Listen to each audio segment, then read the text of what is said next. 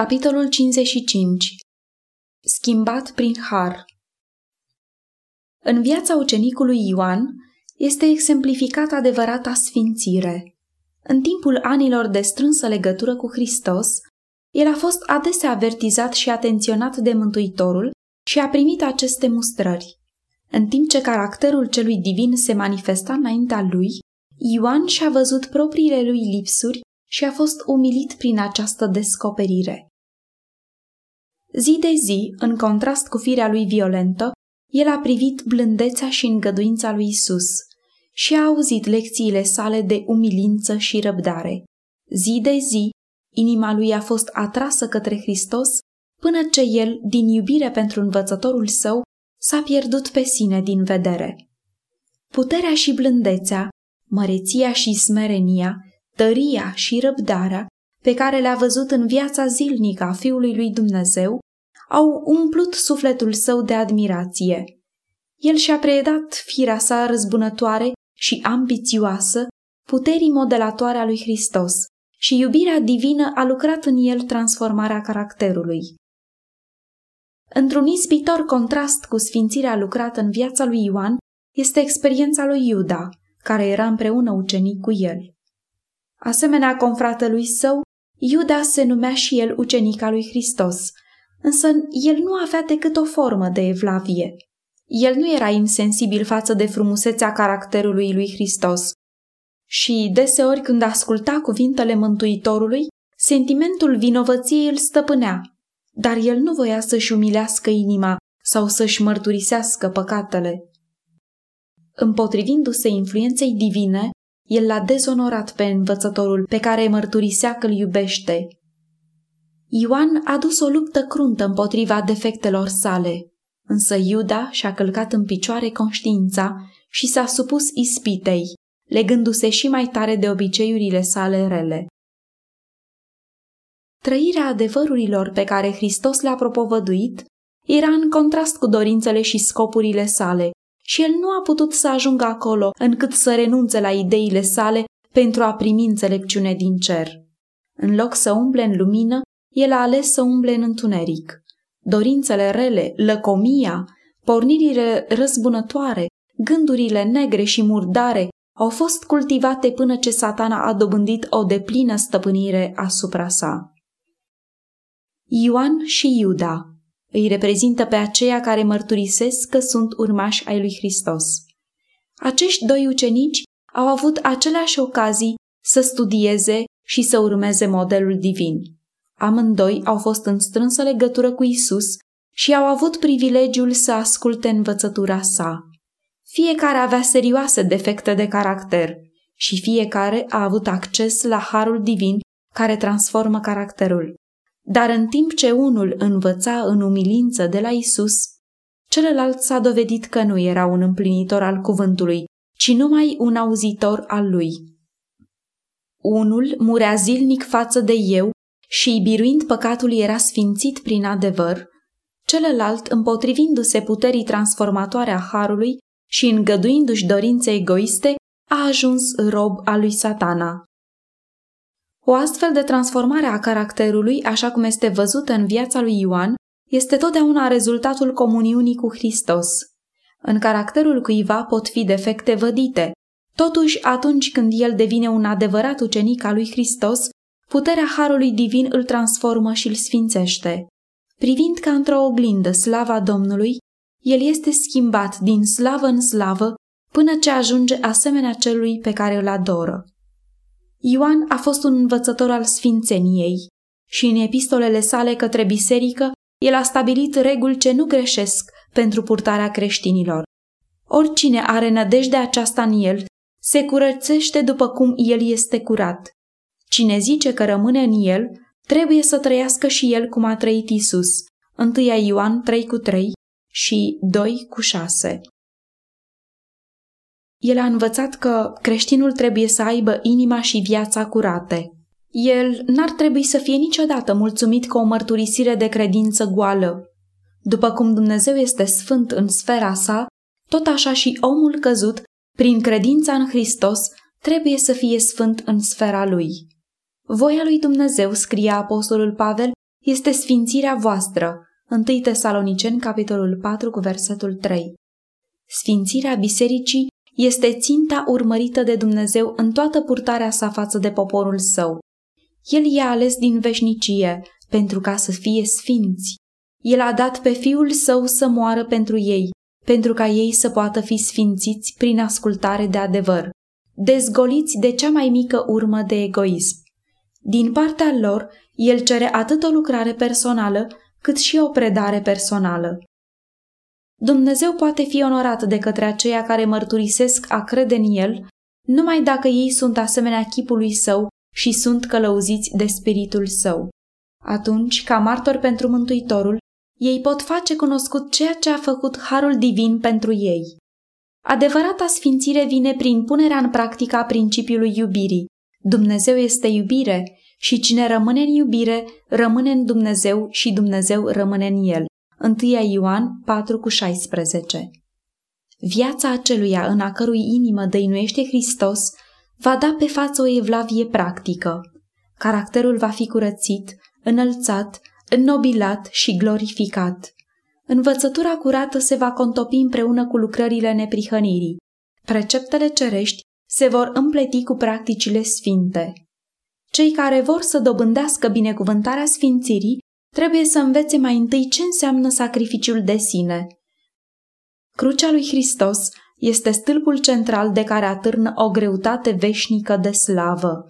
Dacă voiește cineva să vină după mine, să se lepede de sine, să-și ia crucea și să mă urmeze. 2 Corinteni 4 cu 17 Mireasma iubirii noastre față de semenii noștri este aceea care dezvăluie iubirea noastră pentru Dumnezeu.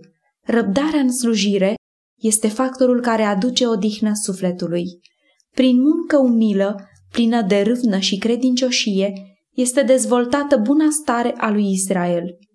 Dumnezeu îl susține și întărește pe acela care este binevoitor să urmeze calea lui Hristos.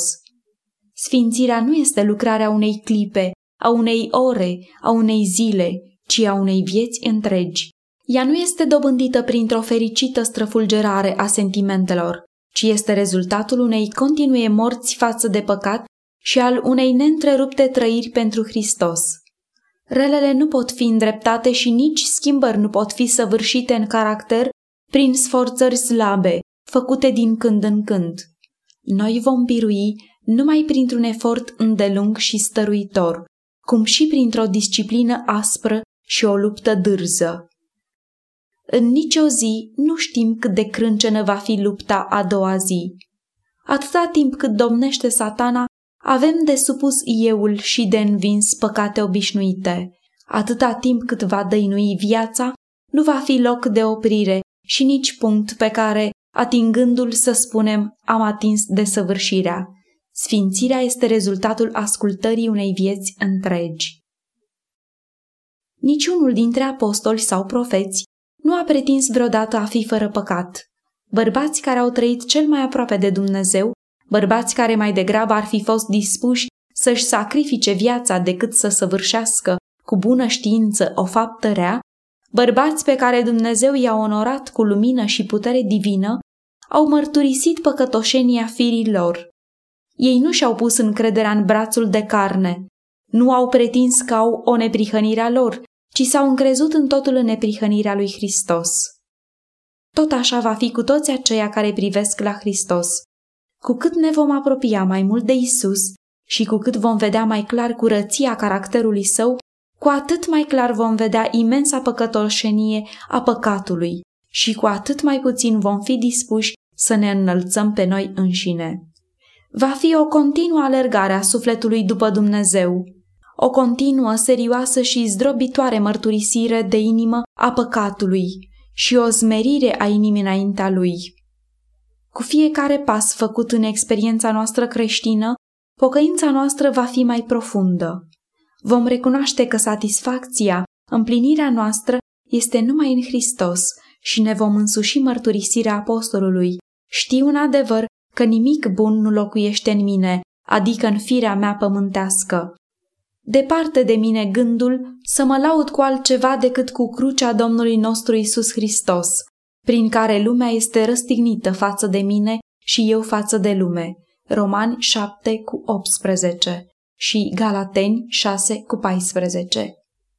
Fie ca îngerii raportori să scrie istoria sfântă a luptelor și conflictelor poporului lui Dumnezeu, fie ca ei să scrie rugăciunile și lacrimile lor, dar Dumnezeu să nu fie dezonorat prin rostirea de pe buze omenești a cuvintelor sunt fără păcat, sunt sfânt. Buzele sfințite nu vor rosti niciodată asemenea cuvinte semețe.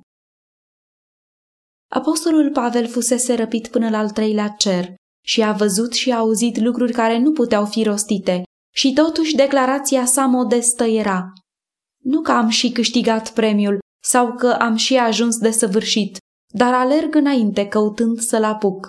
Filipen 3 cu 12 Fie ca îngerii cerului să scrie biruințele lui Pavel luptând lupta cea bună a credinței. Să se bucure cerul de mergerea sa statornică către cer și de faptul că, având înaintea ochilor premiul, el socotea toate celelalte ca o zgură. Îngerii se bucurau să spună izbânzile lui, însă Pavel nu se mândrea cu realizările lui. Atitudinea lui Pavel este atitudinea pe care fiecare urmaș al lui Hristos trebuie să o ia în timp ce își croiește drum înainte în lupta pentru coroana veșnică. Aceia care se simt înclinați să facă mare caz de sfințenie, să privească în oglinda legii lui Dumnezeu. Văzând cerințele ei, mult cuprinzătoare, și înțelegând lucrarea ei de judecare a gândurilor și simțămintelor inimii, ei nu se vor făli cu starea lor de nepăcătoșenie. Dacă zicem că n-avem păcat, spune Ioan, fără a se separa de frații săi, ne înșelăm singuri și adevărul nu este în noi. Dacă zicem că n-am păcătuit, îl facem mincinos și cuvântul lui nu este în noi. Dacă ne mărturisim păcatele, el este credincios și drept ca să ne ierte păcatele și să ne curățească de orice nelegiuire. 1 Ioan, capitolul 1, versetele 8, 9 și 10 Există oameni care pretind a fi sfinți, care declară că sunt cu totul ai Domnului, care pretind a avea dreptul la făgăduințele lui Dumnezeu, în timp ce nu vor să asculte de poruncile sale. Acești călcători ai legii pretind tot ce este făgăduit copiilor lui Dumnezeu, dar aceasta este o îndrăzneală din partea lor, căci Ioan ne spune că adevărata iubire față de Dumnezeu se va descoperi prin ascultarea de toate poruncile sale. Nu este îndeajuns a crede teoria adevărului, a face declarație de credință în Hristos, a crede că Isus nu este un înșelător și că religia nu este un bas meșteșugit alcătuit. Cine zice îl cunosc și nu păzește poruncile lui, scria Ioan, este un mincinos și adevărul nu este în el. Dar cine păzește cuvântul lui, în el dragostea lui Dumnezeu a ajuns de săvârșită. Prin aceasta știm că suntem în el. Cine păzește poruncile lui rămâne în el și el în el. Ioan nu a învățat că mântuirea putea fi dobândită prin ascultare, ci că ascultarea este rodul credinței și al iubirii. Știți că el s-a arătat ca să ia păcatele și în el nu este păcat. Oricine rămâne în el nu păcătuiește.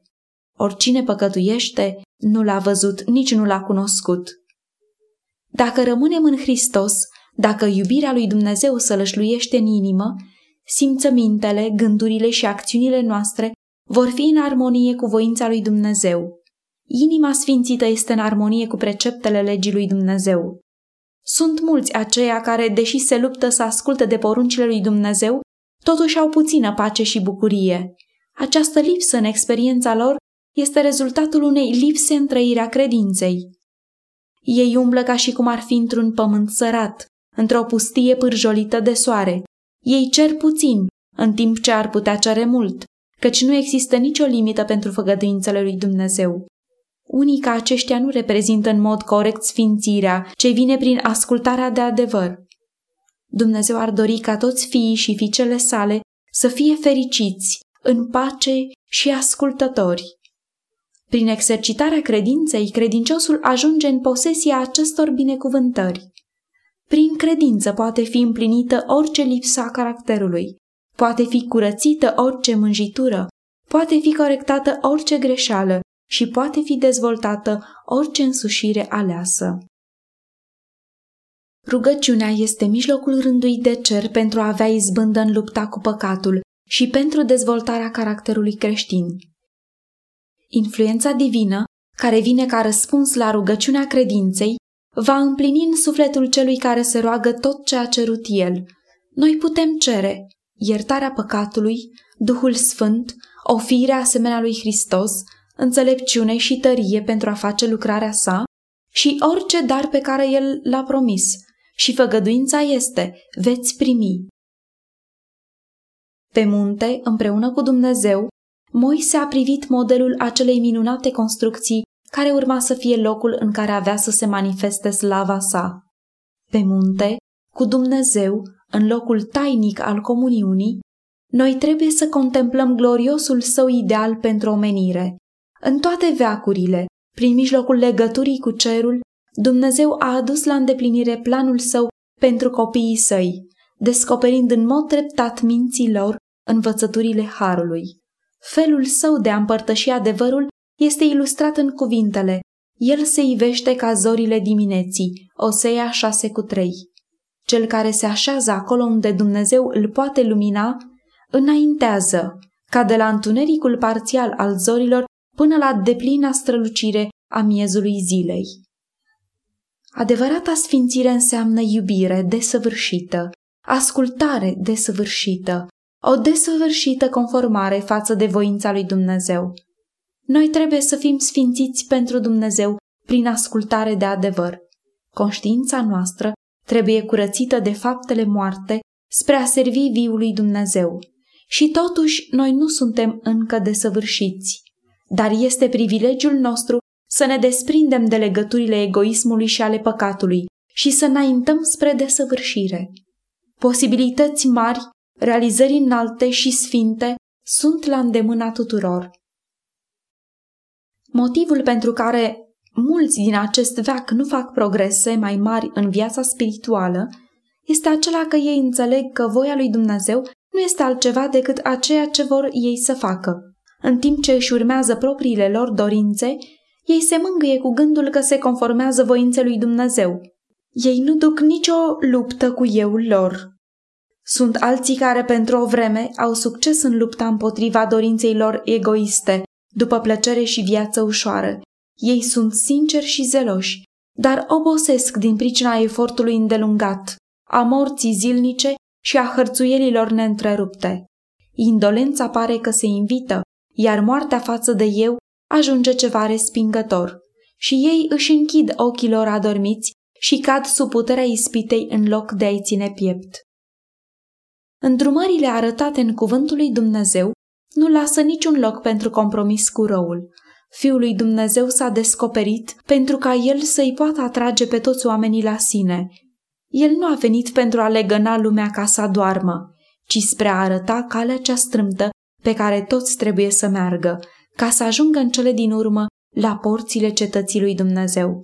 Copiii săi trebuie să urmeze calea rânduită de el, cu prețul sacrificării unei vieți leznicioase sau îngăduirii de sine cu prețul oricărei trude și suferințe, ei trebuie să mențină o continuă luptă cu euul. Cea mai mare laudă pe care oamenii o pot aduce lui Dumnezeu este aceea de a deveni canale consacrate prin care el să poată lucra. Timpul se scurge repede în veșnicie. Să nu reținem de la aida lui Dumnezeu ceea ce este al lui. Să nu-i refuzăm ceea ce, deși nu ne creează merite, nu poate fi reținut fără să ne aducă ruina. El cere o inimă întreagă. Dă-i-o, este a lui, atât prin creațiune cât și prin răscumpărare. El cere mintea ta. Dă-i-o, este a lui. El cere banii tăi. Dă-i, sunt ai lui. Voi nu sunteți ai voștri căci ați fost cumpărați cu un preț. 1 Corinteni 6, versetele 19 și 20. Dumnezeu cere închinarea din partea unui suflet sfințit, care s-a pregătit prin exercitarea credinței ce lucrează prin iubire, spre a-i sluji. El prezintă înaintea noastră idealul cel mai înalt, chiar de săvârșirea. El ne cere să fim totul și în mod desăvârșit pentru El în această lume, după cum El este totul pentru noi înaintea lui Dumnezeu. Voia lui Dumnezeu cu privire la voi este sfințirea voastră. 1 Tesaloniceni 4 cu 3. Este și voința voastră la fel? Păcatele voastre pot fi ca un munte înaintea voastră, dar dacă vă umiliți inima și vă mărturisiți păcatele, încrezându-vă în meritele unui mântuitor, răstignit și înviat, el vă va ierta și vă va curăți de orice nelegiuire. Dumnezeu cere din partea voastră o totală conformare față de legea sa. Legea aceasta este ecoul glasului său, care vă spune, mai sfânt, tot mai sfânt. Doriți plinătatea Harului lui Hristos, inimile voastre să fie umplute cu arzătoare dorință după neprihănirea sa, a cărei lucrare, spune cuvântul lui Dumnezeu, este pace și al cărei rod este seninătatea și încrederea pentru vecie. Când sufletul vostru suspină după Dumnezeu, veți găsi mai mult și tot mai mult din bogățiile nepătrunse ale harului său. Contemplând aceste bogății, veți ajunge să le stăpâniți și veți descoperi meritele jertfei Mântuitorului. Ocrotirea neprihănirii sale, plinătatea înțelepciunii sale și puterea sa de a vă înfățișa înaintea Tatălui, fără prihană, fără vină. 2 Petru, capitolul 3, cu versetul 14